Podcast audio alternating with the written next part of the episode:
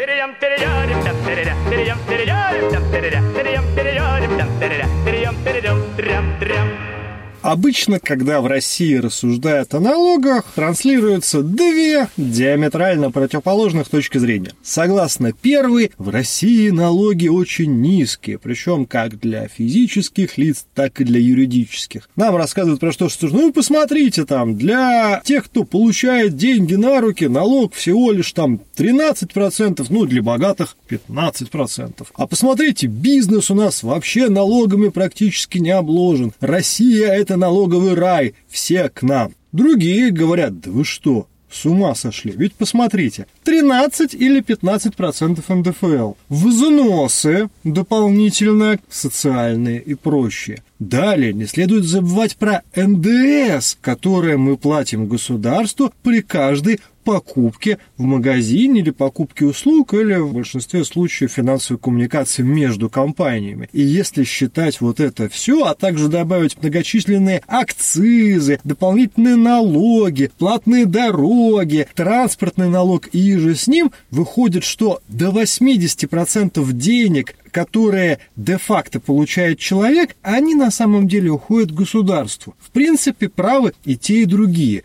Но, тем не менее, надо все-таки разобраться. Вот, Павел Юрьевич, вы как считаете, в России высокие налоги или низкие? Или у вас какой-то свой ответ? Я, ты знаешь, немножко дополню тебя очень важным, на мой взгляд, замечанием, что оплачивая достаточно высокие так называемые социальные страховые взносы, у нас огромное количество пенсионеров вынуждено работать и не живет на эту самую пенсию, да, потому что это невозможно. И более того, пользоваться медицинскими платными услугами мы должны в тех же самых государственных больницах, начиная от покупки за 5 рублей бахил, чтобы пройти на прием к врачу, ну и заканчивая такими вещами, которые, наверное, уже там набили оскомину всем, что записаться на МРТ бесплатно, но это целое приключение приключение. Это квест. Ну, да? скажем так, сильно зависит от региона и от муниципалитета внутри региона, где понапихали МРТ в рамках закупок, там, может быть, проблемы нету. А там, где доктор-то не знает, что такое Я, МРТ, там Слушай, ты знаешь, честно, честно говоря, вот э, ты говоришь, от региона зависит, ну, вот, говорю, исключая Москву, угу. да, и Московскую область, я не знаю ни одного региона, где нет проблем с тем, чтобы пойти бесплатно сделать МРТ в сроки тебя устраивающие, как тебе необходимо ну, это сделать. Батенька, сроки тебя устраивающие. Вот. Я вам как, так сказать, оппонент смело замечу, что в Европах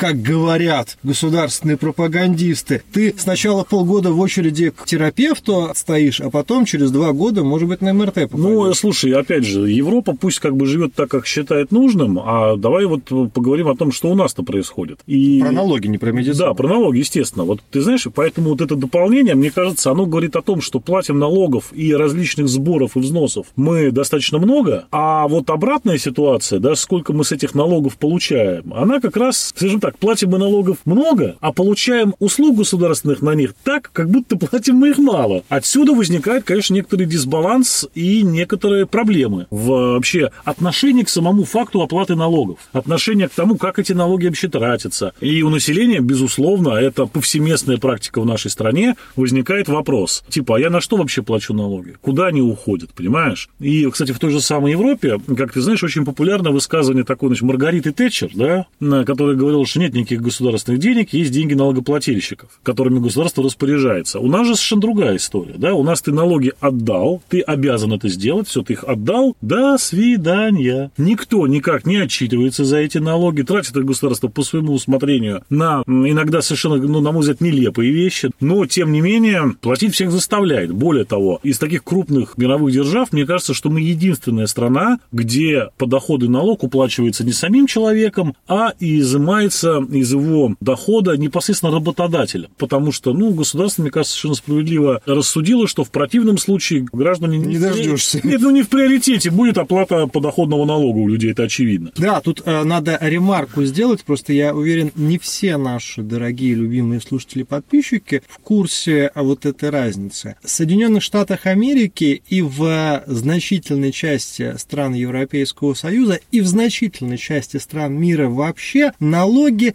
платит сам человек. Как это выглядит? Вы получаете регулярно зарплату, иной доход от предпринимательства, от сдачи квартиры в аренду, от акций, от чего угодно, от попрошайничества условно. Но при этом ежегодно есть определенная дата, когда вы должны подать налоговую декларацию. То есть вы сами добровольно, в кавычках, в определенный момент сообщаете государству, сколько получили денег. Упаси вас, Боже, обмануть государство на этом этапе. Наказание в большинстве стран мира очень жестокое, вплоть до полного разорения и большого уголовного тюремного срока. Так вот, вы отчитываетесь государству, сколько денег вы получили, а потом идете в банк и определенную сумму, которую вы сами насчитали, не дай бог вам ошибиться, вы отправляете государству. В России это выглядит иначе. Налоги за вас платит так называемый налоговый агент, то есть ваш работодатель. Вы на руки уже денежку получили, а в бухгалтерии девочки уже сами все посчитали. Вы, по сути ну, дела... Сопротивление вот бесполезно, да, хочется добавить. Да. С одной стороны, сопротивление бесполезно, с другой стороны, вот этого мучительного чувства расставания с собственными деньгами у россиян не происходит. В этом случае он происходит во всех остальных, конечно Да, и поэтому такая интересная ситуация возникает, что у нас до сих пор многие соотечественники уверены в том, что, во-первых, в стране есть что-то бесплатное, а, а во-вторых, что есть какие-то государственные деньги, которые принадлежат некому условному государству. То есть есть вот наши с вами копеечки как будто, а есть такие серьезные настоящие Ну, давай все-таки скажем, что действительно государственные деньги в России имеются. Почему? Потому что у нас государство активно представлено в экономике. То есть оно является владельцем э, значительных долей в таких там компаниях, системообразующих стране, там, как «Газпром», «Роснефть» и так далее. И они, получая этими фирмами, условно говоря, частном рынке доход, его обращают в пользу государства, и, соответственно, да, это государственные деньги. Но вместе с тем, вот есть такая интересная тоже история. Вот э, государство подписывает распоряжение о том, что мы выделяем там какие-то колоссальные деньги на строительство федеральной трассы новой из Москвы, которая аж до Тюмени пойдет через Екатеринбург и Казань, и она почему-то платной становится. И совершенно непонятно,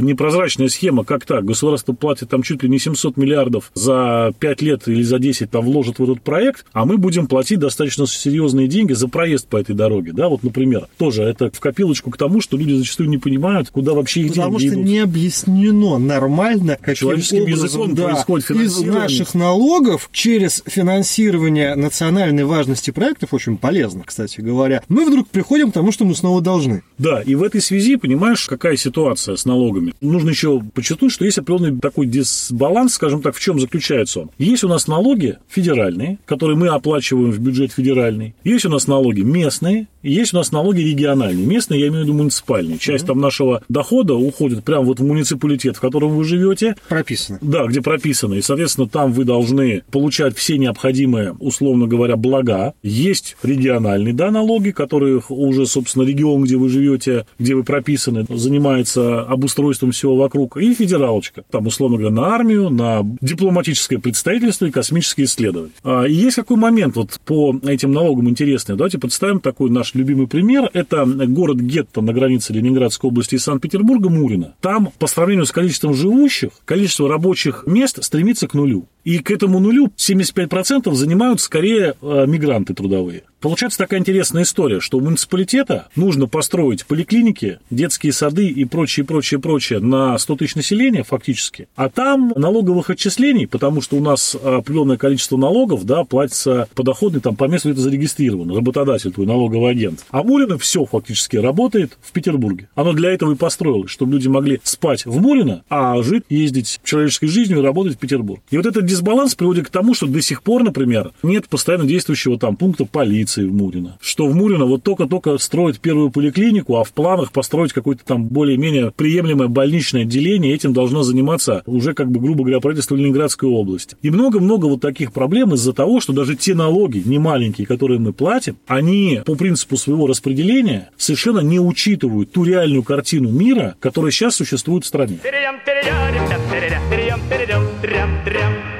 Я еще дополню. У нас не так давно, буквально вот, прошла реформа очередная транзита этих самых налоговых денег. Сейчас есть так называемый единый налоговый платеж, то есть сначала все деньги у юрлица одним платежом собираются, уходят одним платежом. Это центр расчета налогов, ну, де-факто в Москву, а там в Москве уже как-то в этом черном ящике регионам, муниципалитетам, федеральному бюджету ну, сообщают, сколько им чего Федеративное государство в действии, что называется. Дорогой коллега, я тебе скажу, что мы в некотором роде, конечно, должны понимать, что вот такого рода налоговая история, которая у нас есть, мне кажется, она очень выгодна вот именно федеральному центру, да, собирать со всей страны деньги в одну большую кучу, а потом решать, кому сколько дать. То есть это элемент управления. То есть это элемент управления, это элемент в некотором смысле политического и финансового давления на какие-то отдельные регионы. А налоги у нас, как и многие вещи, да, выполняют еще подспудно другую функцию. Политизированную. Политизированную. И, увы и ах, получается, что во многом эта функция выходит на первый план в нашем государстве. А само бюджетное обеспечение да, через налоги всех уровней, так сказать, организации жизни на земле, на какой-то территории, оно уходит на второй план. И здесь, конечно, перекос. А что касается суммы налогов, мне кажется, что справедливо применить старый добрый татарский метод. Так. Десяточку. Со всех процессов 10% государства. Ну, он не только татарский, он, в общем-то, и поскон церковно-христианские десятина. Ну, десятина, да. То есть, помнишь, была история, что очень часто такой есть элемент, что даже татары на Руси брали 10%, да, да а не то, что сейчас происходит. И вот, мне кажется, надо вернуться к этому замечательному способу взимания налогов. Да, вот мы отдаем государству 10%.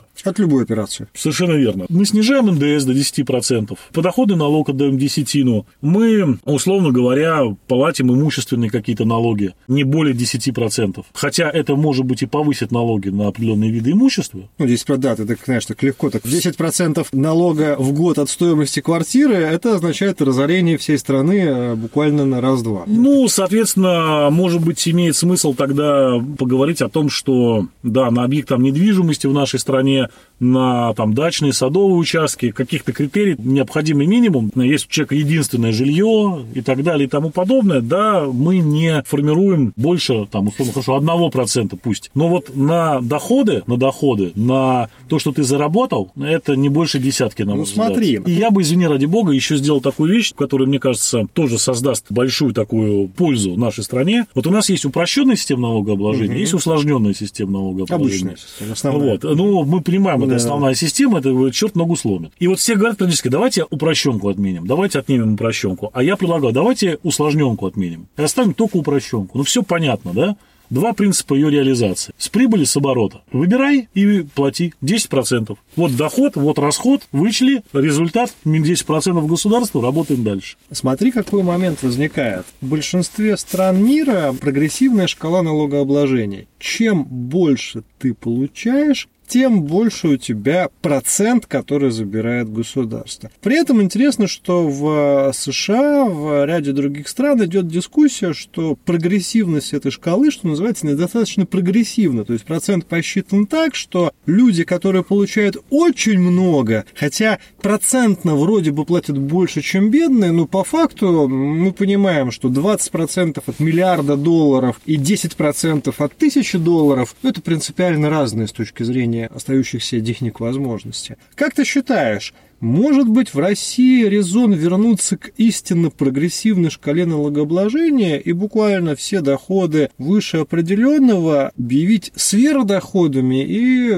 жестко взимать налоги? Я против вообще, в принципе, прогрессивной шкалы налогов. И объясню почему. Давай. Когда мы платим налоги государству, мы же их платим не просто вот потому, что мы сколько-то заработали. Мы платим их на то, чтобы государство выполняло свои обязанности в рамках общественного договора. А именно обеспечивало нам, гражданам государства, определенный уровень, условно говоря, безопасности, правосудия, доступа к государственным услугам и так далее. Мы оба, вот я зарабатываю тысячу долларов, ты сто тысяч долларов. И это, кстати, почти правда. И что получается? Мы с тобой оба граждане и у нас с тобой одинаковые права. Перед законом государственным, перед всем. Но почему-то я, зарабатывая больше, должен больше платить, хотя государство никаких за это мне преференций не дает. Мои права фундаментальные остаются на том же уровне, как и у простого человека, который зарабатывает меньше. Но то, что он зарабатывает меньше, это же не моя вина. Почему же вы имеете возможность на меня повесить большую сумму, лишая там мою семью, моих детей, формально, меня самого, возможности какого-то развития, да, изымая больше денег, но при этом количество прав у нас одинаково. Если у нас одинаковое количество прав, мы давайте все собрались, по 10% отдали, у кого сколько. Безусловно, если государство возьмет мои 10% и на эти деньги для человека, который зарабатывает там условно меньшие в разы сумму, создаст какие-то там дополнительные условия для его развития, какую-то программу запустит, помочь ему открыть свое дело, дать ему необходимые новые навыки, обучить его чему-то. Вопросов нет, я только за. И если он через какое-то время будет, как и я, зарабатывать много. Вопросов нет. Но вы давайте не для того, чтобы, условно говоря, каким-то образом улучшать жизнь людей, которые плохо зарабатывают за мой счет, давайте сделаем так, чтобы они стали зарабатывать лучше. То есть тезис такой, не привычный нам государство, в котором не будет богатых, а все-таки в государство, в котором почти не будет бедных. Вот моя мысль. А когда мы говорим, давайте так, у нас 100 человек зарабатывают по 100 долларов, мы с них ничего вообще брать не будем, чуть возиться. Но у нас есть один вот Илья Вячеславович или Павел Юрьевич, который зарабатывает 10 тысяч долларов. Мы его объявим сверхбогатым, и на его сверхдоходы, а 10 тысяч по сравнению с соткой, конечно, это сверхдоходы. И мы с него соберем ту сумму, чтобы вот этим 100, а вот этим вот людям, да, еще к их соточке понакинуть, ну, еще по соточке, грубо говоря. И тогда они уже не такие и недовольные всем. Ну, в социальном плане им какие-то услуги организовать. Но мотивировать этих людей, может быть, даже некоторых, как это было, вспомнил Советский год, понуждать к работе, мы не будем. Зачем? Но тут смотри, какая логика. Условно Илья Вячеславович или Павел Юрьевич, он как раз является источником заработной платы вот для этих 100 бездельников, которые больше 100 баксов заработать не могут. Он бы, наверное, им бы больше платил, но он жадный олигарх. Государство это прекрасно понимает. Государство прекрасно понимает, что негоже быть социалистическим понуждателем и приходить к условному Илье Вячеславовичу или Павлу Юрьевичу и говорить, плати людям нормальные деньги. Но он же буржуй-капиталист, он переехать в другую страну может. Поэтому государство говорит, окей, мы все понимаем, ты людям платишь копейки, потому что ты жадный. Но мы на твою жадность дополнительный налог. И вот с этого дополнительного налога мы поможем вот этим прекрасным 100 человекам, которые сами бы получали по 10 тысяч долларов, но из-за тебя, свиньи капиталистической, не Я выходит. на ваших глазах родился новый кандидат в президент от КПРФ в Российской Федерации, да? На самом деле тут э, очень дискуссионная история, потому что если мы берем некую, так сказать, ситуацию в вакууме, где есть один олигарх и 100 рабочих, то да. Но мы же прекрасно понимаем, что на рынке труда люди не привязаны к столбу. Они могут из одного предприятия уволиться, где им платят маленькую зарплату, и устроиться на другое предприятие. Где такой же капиталистический где... свинтус сидит. Ну, а почему нет? У нас и разные зарплаты в отрасли. Можно уволиться и уйти в какую-то более мелкую компанию, допустим, где еще не олигархический свинтус пока, а еще средний класс руководителей этой компании, и где заработные платы больше, потому что там люди больше заинтересованы пока, условно говоря, в качественных кадрах и не так хорошо переживают сильную текучку. А есть вообще классная возможность стать самозанятым и самому начать что-то делать. То, что ты умеешь. Просто хватит ли у тебя на это творческой смелости? Но это второй вопрос. Понимаешь, я принципиально выступаю против любой уравниловки, и я выступаю против вот таких вот историй, связанных с тем, что мы у того, у кого что-то очень хорошо получается, забираем часть, просто мотивируя это тем, что вот он капиталистическая свинья грязная, или он шибко умный, да, очки одел, ишь, ты понимаешь, интеллигент, или еще чего угодно, любой другой аргумент. Гуманитарий. Гуманитарий, да, любой другой аргумент, но давайте мы это типа справедливо перераспределим. Потому что, ну, мы не так давно все видели, что бывает с государством, а, некогда могучим и богатым, которое начинает вот эти принципы все реализовывать. Строить некий там социализм, давать каждому по потребностям, от каждого брать по возможностям, к чему все это в итоге приходит. Ну, ни к чему хорошему. Ну, обрати внимание, ты стал говорить о том, что да у нас же свобода, у нас же люди там не привязаны к какому-то предприятию и все прочее. Как раз не так давно, я, может быть, ошибаюсь, но, по-моему, представитель Роскосмоса, угу. ну или какой-то другой государственной структуры, как раз говорил о том, что, а может быть, запретить людям вот так вот легко уходить со стратегической работы, потому что они якобы недовольны зарплатой. Вот как раз к чему ведет государство, когда у него появляется вот эта история, вот эта возможность на самом деле не бороться с капиталистическими свиньями, а говорить... Закабаление и закрепощение. Ты Да, закабаление да? и закрепощение. Конечно, то, что сказал этот человек, это не от большого ума. Вопрос, конечно, в заработной плате. Человек, которому ты запретил, условно говоря, увольняться, оставил его работать на маленькой зарплате, это, конечно, будет максимально ответственный, максимально мотивированный сотрудник, особенно в такой тонкой сфере, как космос, где требуются мозги, аккуратность и так далее. И, конечно же, этот сотрудник будет всю душу в свою работу вкладывать. Поэтому у нас и дальше будет продолжаться эти замечательные достижения, как с недавно неправильно оттормозившейся космической станции Луна, которая, собственно, оттормозилась прямо в Луну, как мы понимаем. Поэтому, конечно, людей, которые вот такие вот предложения делают, их надо прекрасно брать за язык и прибивать к позорному столбу глупости вот на лобном месте в Москве, чтобы там все было вот депутатами и чиновниками вот так вот облеплено. Поэтому, ну что обсуждать, это глупости, не предложение, это просто идиотия. Так ничего не работает.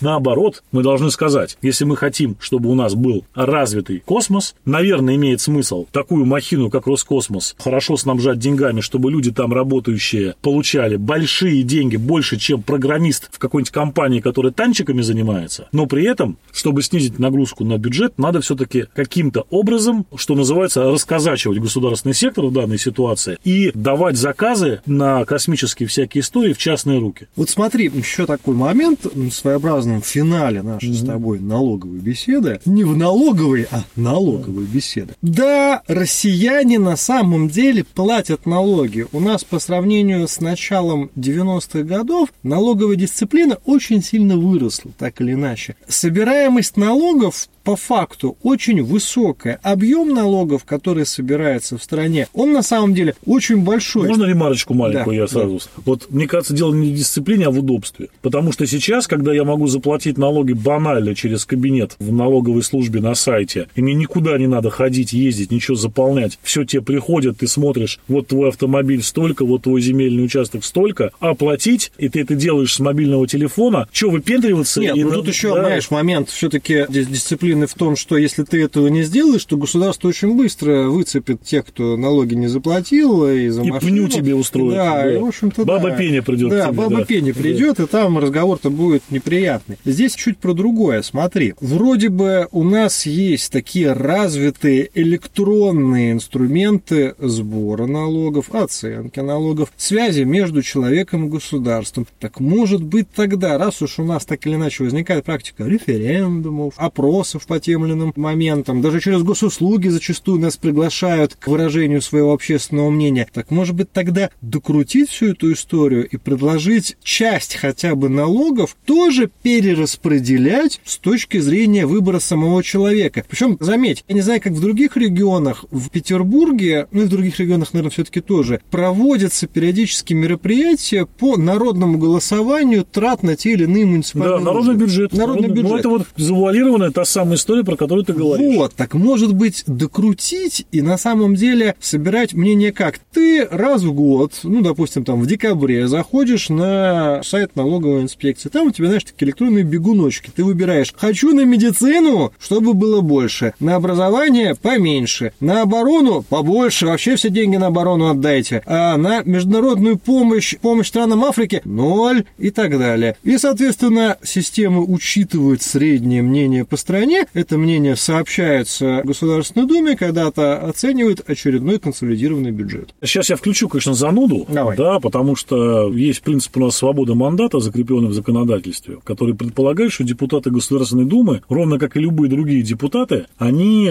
свое мнение и свои решения должны принимать, не находясь под давлением любых общественных организаций или каких-то ну, избирателей. Какие? Конечно, ну, конечно, какие? конечно. А как ты думал? Именно поэтому нельзя отозвать депутатов штатов, то есть это сложная очень процедура. Именно поэтому есть принцип о том, что никакие наказы избирателей не могут быть приняты к исполнению депутатом. Почему? Потому что он должен быть всегда свободен в принятии решений и сам понимать, что вот в данный конкретный момент я там должен принять вот такое вот решение, а не какое-либо другое. Это, кстати, тема, которая почти полностью была скопирована в начале 90-х из французского законодательства в наше перетекла. Поэтому здесь я могу тебе сказать, что любую попытка там давления или даже какие-то императивные указания депутатам, как им голосовать, вот это такое условно прямое народовластие, как показала практика многих веков истории человечества ни к чему хорошему не приведет ни к чему хорошему не приведет. Действительно, мы должны понимать, что люди, которые распределяют бюджет, они иногда должны... А, пилить его немножко пилить.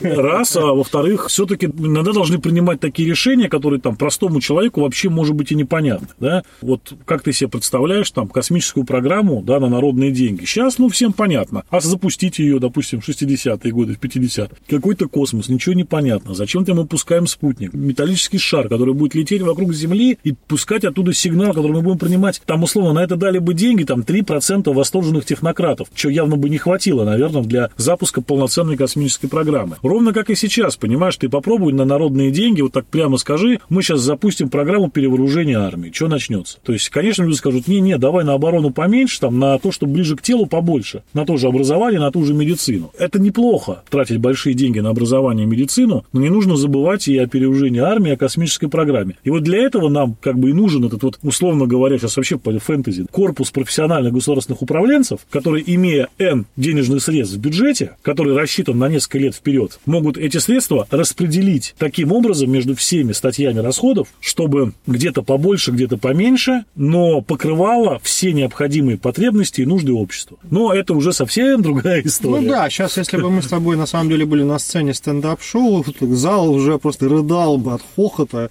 кричал бы, что это просто фурор, потому что вот эти наши... Как ты еще раз вот это... Профессиональный корпус управленцев, да. Я не могу. А, ладно, пришло время все-таки обратиться к нашим дорогим слушателям подписчикам и спросить их, вот вы сами как, за плоскую шкалу налогообложения, чтобы со всех одинаковый процент? Или все-таки за прогрессивную, чтобы капиталистические свиньи платили побольше? И как вы считаете, государство у нас правильно с вашей точки зрения распределяет налоги? Либо вы что-нибудь где-нибудь бы докрутили, например, на что-то отправили бы ваших денег побольше, а на что-то поменьше. С удовольствием услышим ваше мнение. С вами были Павел Овсянко, Илья Чертков, Потешное радио. Не забывайте оплачивать налоги.